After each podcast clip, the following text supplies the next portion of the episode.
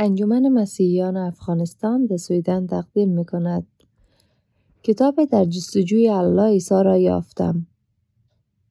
نویسنده نبیل قریشی فصل دو حدیث و تاریخ قرآن دست کم دو نیروی قدرتمند به هم می پیوندن تا از دست نخوردگی کامل متن قرآن سنگری مطمئن برای مسلمانان بسازند.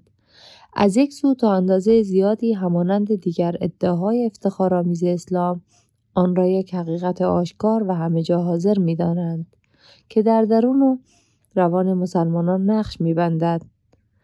در هیچ یک مقطعی هرگز چیزی در قرآن تغییر نکرده. قرآن درست همان گونه که محمد آن را از جبرئیل دریافت کرد به دست ما رسیده. به ما می‌گویند که این آیه نبوتی از قرآن است که به انجام رسیده. بی ترتیب ما این ذکر قرآن را نازل کردیم و به یقین نگهبان آن خواهیم بود. سوره الحجر آیه 9 از سوی دیگر باور دست نخوردگی کامل متن قرآن اساس محکومیت یهودیت و مسیحیت امروزی را شکل می دهد. در یکی از برنامه های شناخته شده دعوت به اسلام در ایالات متحده به نام چرا اسلام این دیدگاه را به طور خلاصه اینگونه بیان می کند. طبق اسلام، مزامیر، تورات، انجیل و دیگر در وضعیت اصلی خود نیستند. چیزهایی به آنها افزوده شده. آنها را نمی‌توان دیگر مستقیم به پیامبرانشان نسبت داد یا خیلی ساده این که دستکاری شدند. تنها قرآن به شکل اصلی خود نگهداری شده. درست همان گونه که به محمد پیامبر نازل شد. دست نخوردگی قرآن به عنوان اساس پذیرش اسلام و رد دینهای دیگر برای مدافعان اسلام بسیار مهم است. ولی حتی برای الهایت اسلامی از اهمیت بیشتری برخوردار است. قرآن سنگ زاویه جهانبینی اسلامی است. زیربنای همه شریعت است. به عنوان اهرمی برای دعاهای روزانه عمل می کند و سرچشمه هویت اسلامی را فراهم می سازد. در ذهن بیشتر مسلمانان اگر قرآن کامل دست نخورده نمانده باشد دنیای آنها به خطر می افتد. از آنجایی که این درست نیست. آنها بالاترین اطمینان در دین خود را که همانند دست نخوردگی قرآن است نگه می دارند. به این ترتیب باور دست نخوردگی قرآن اساس تقویت اطمینان نامتوازن در روال اسلام امروزی است. در ذهن مسلمانان حتی یک احتمال دور وجود ندارد که قرآن امروزی شاید با قرآن روزگار محمد متفاوت باشد. ولی بسیاری از مسلمانان خودشان حدیث ها را نخواندند. یک بار دیگر این معتبرترین سنت در روایت های اسلامی بود که ایمان مرا واژگون کرد. جلد شش صحیح بخاری جلدی که به قرآن پرداخته است. روند گردآوری قرآن را در کتاب 61 شهر می دهد. ما در میابیم که قرآن در ابتدا نوشته شده نبود و محمد آن را به صورت شفاهی به مسلمانان دیکته می کرد. هرچند چند آیه برای مسلمانان می آمد و گاهی محمد همان آیه ها را متفاوت از پیش به مسلمانان دیگر انتقال می‌داد. از این رو مردم حتی در دوران محمد قرآن را به اندازه متفاوت قرائت می کردند. که بحثی داغ و اتهام آمیز بر سر محتوای واقعی قرآن بین مسلمانان دیندار در گرفته بود. از آنجایی که محمد هنوز زنده بود او برای برطرف کردن مجادله ها به هر دو طرف رو در رو می گفت قرائت هر دوی شما درست است پس به قرائت ادامه دهید. او به آنها پند می‌داد که بر سر تفاوتها مجادله نکنند. می گفت زیرا امتهای بیش از شما نابود شدند چون اختلاف داشتند. هنگامی که محمد مرد بسیاری از مردم احساس می‌کردند که دیگر نیازی نبود مسلمان باشند. ابوبکر مسلمانان را به حکم انجام واجبهای اسلامی به جنگ مرتدان فرستاد. مسلمانان با مسلمانان پیشین جنگیدند تا جایی که بسیاری از آنها که قرآن را می‌دانستند جان خود را در جنگ از دست دادند. ابوبکر نگران بود که اگر جنگ ها ادامه یابد بخش بزرگی از قرآن به دست از دست می رود. از این رو او فرمان رسمی داد که قرآن را زیر نظر یک نفر به نام زینب ثابت گردآوری کنند. صحیح بخاری تاکید می کند که مسلمانان با آسانی آیه های قرآن را فراموش می کردند و زید کار گردآوری قرآن را بسیار پرزحمت یافت. او آیه ها را از مردمی که آنها را به یاد داشتند و از قطعه های نوشته شده گردآوری می کرد. در بیش از یک مورد تنها یک نفر بود که می توانست در مورد برخی از آیه های قرآن گواهی دهد. پس از آنکه زید کار خود را به پایان رسان سرانجام قرآن به یکی از بیوه های محمد دادند تا از آن نگهداری کند. حتی اگرچه هدف اصلی این گردآوری جلوگیری از گم شدن آیه ها بود معلوم شد که زید ناخواسته بخش کوچکی از قرآن را جا انداخته بود. به علاوه در منطقه های گوناگون دنیای اسلام قرآنی که میخواندند به اندازه متفاوت بود که از رهبران اسلام درخواست شد که این امت را پیش از آن که بر سر قرآن اختلاف پیدا کند نجات دهید. جدایی از ترجیح ترجیح محمد که به سادگی به مردم خود می گفت توجهی به ها نکنند خلیفه عثمان فرمان داد که همه قرآن ها یکسان شوند. آنها نسخه پیشین را از بیوه محمد خواستند. آن را ویرایش و نسخه برداری کردند و نسخه ها را در همه استانهای اسلامی پخش کردند. سپس برای از بین, برای از بین بردن یا پایان بخشیدن به بحث ها بر سر قرآن یک بار برای همیشه عثمان فرمان داد که همه مطالب قرآنی دیگر چه قطعه های دست نویس بر اشیا و چه نسخه های کامل در آتش سوزانده شوند. این داستان گردآوری قرآن در صحیح بخاری بود. همانند زندگی محمد. صحیح بخاری داستانی خام و بسیار واقع تر از آنچه مسلمانان به یکدیگر میآموزند شهر داده. به من آموخته بودند که محمد قرآن را به نویسندگان دیکته می کرد و در عین حال مسلمانان آیه ها را از بر می کدند. و پس از مرگ محمد بسیاری از مسلمانان قرآن را نوشته شده و در حافظه داشتند. زینب بن ثابت اولین کسی بود که قرآن را به طور رسمی نوشت.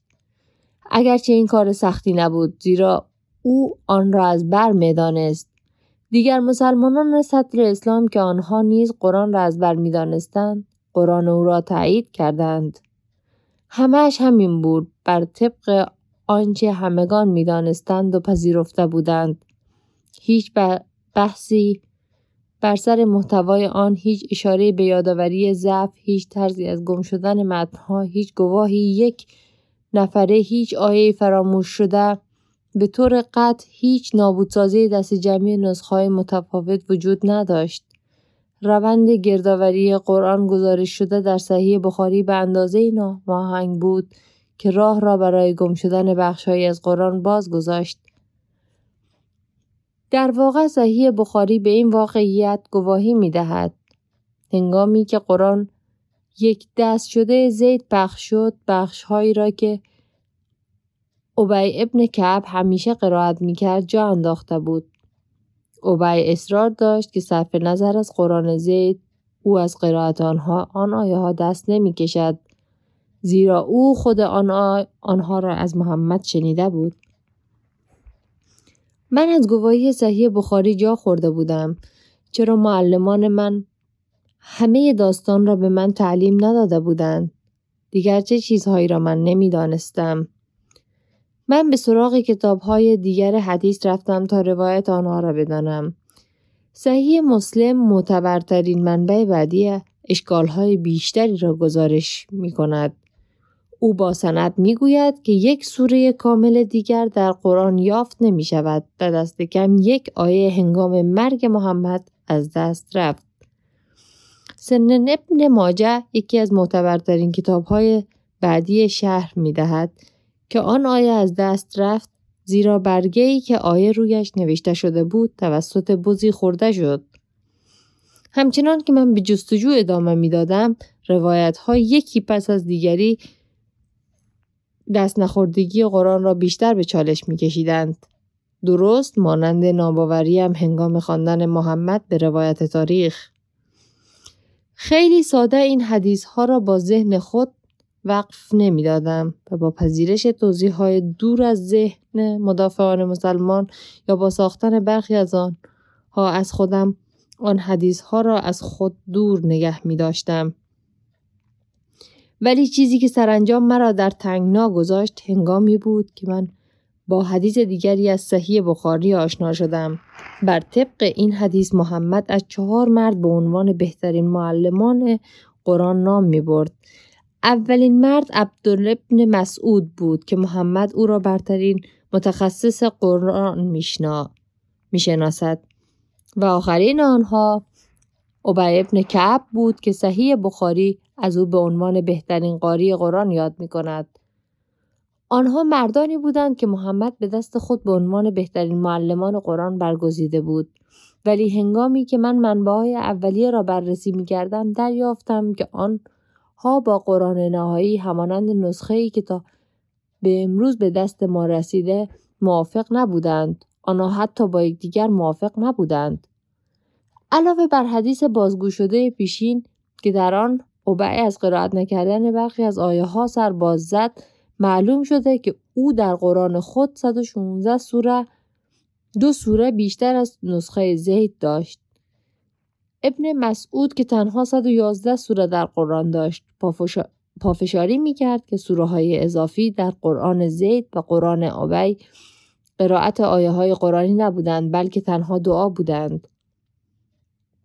بسیاری از مسلمانان اولیه تفاوت‌های بین قرآنهای بسیاری را که در سطل اسلام وجود داشت سندیت دادند. اگرچه گمان می‌شد همه آنها مد... مدرک ها از بین رفته بود. یکی از آنها در ابتدای قرن بیستم رو آمد. آن مدرک نشان می‌داد که در بسیاری از جاهایی که قرآن عبدالله ابن مسعود و عبی ابن کعب با هم مطابقت داشتند قرآن زید ابن ثابت در آن موارد فرق می کرد. من همه بخش ها را در ذهنم خلاصه کردم. قرائت های متداعد از یک آیه آیه های گم شده سوره های گم شده اختلاف درباره کانون از بین بردن هدف هدفمند همه نسخه های متفاوت ما دیگر چگونه می توانستیم از دست نخوردگی کامل قرآن دفاع کنیم من دفاعی روی اینترنت را جستجو کردم و بیشترین کتاب ها پژوهش اسلامی را که می توانستم پیدا کنم خواندم طبق معمول تلاش شده بود تا جایی که می‌شد از آن منبه ها را انکار کرد هنوز حتی پس از همه تلاش هایی که برای دادن توضیح های منطقی شده بود پژوهشگران مسلمان از دیدگاهی وحشتناک دفاع می کردند. خواست الله بود که بخش های گم شده گم شوند. خواست او بود که نسخه های متفاوت از بین برده شوند و خواست او بود که نسخه زید قرآن نهایی باشد. بنابراین در حقیقت پژوهشگران استدلال نمی کردند که قرآن دست نخورده مانده بود. استدلال آنها این بود همه آن تغییرهای فراوان به خواست الله در آنجا ایجاد شد. این بهترین دیدگاه دفاعی بود ولی نه دیدگاهی که بتوانند بار همه پرونده اسلام را به دوش بکشد. من وادار شدم که یک بار دیگر اینگونه نتیجه گیری کنم که منبه های اسلامی اولیه آموخته های من از اسلام امروزی را به چالش می گرفتند. آموزه دست نخورده بودن کامل قرآن بسیار دور از آن که بتواند از ایمان دفاع کند خود نیاز داشت با ایمان از آن دفاع شود. با این بررسی آخر سنگ زاویه ایمان من فرو ریخت. کل ساختار بیبنیاد بود و آماده بود با کوچکترین فشار فرود بریزد شاید به دنبال این انفجاری دیگر در پیش بود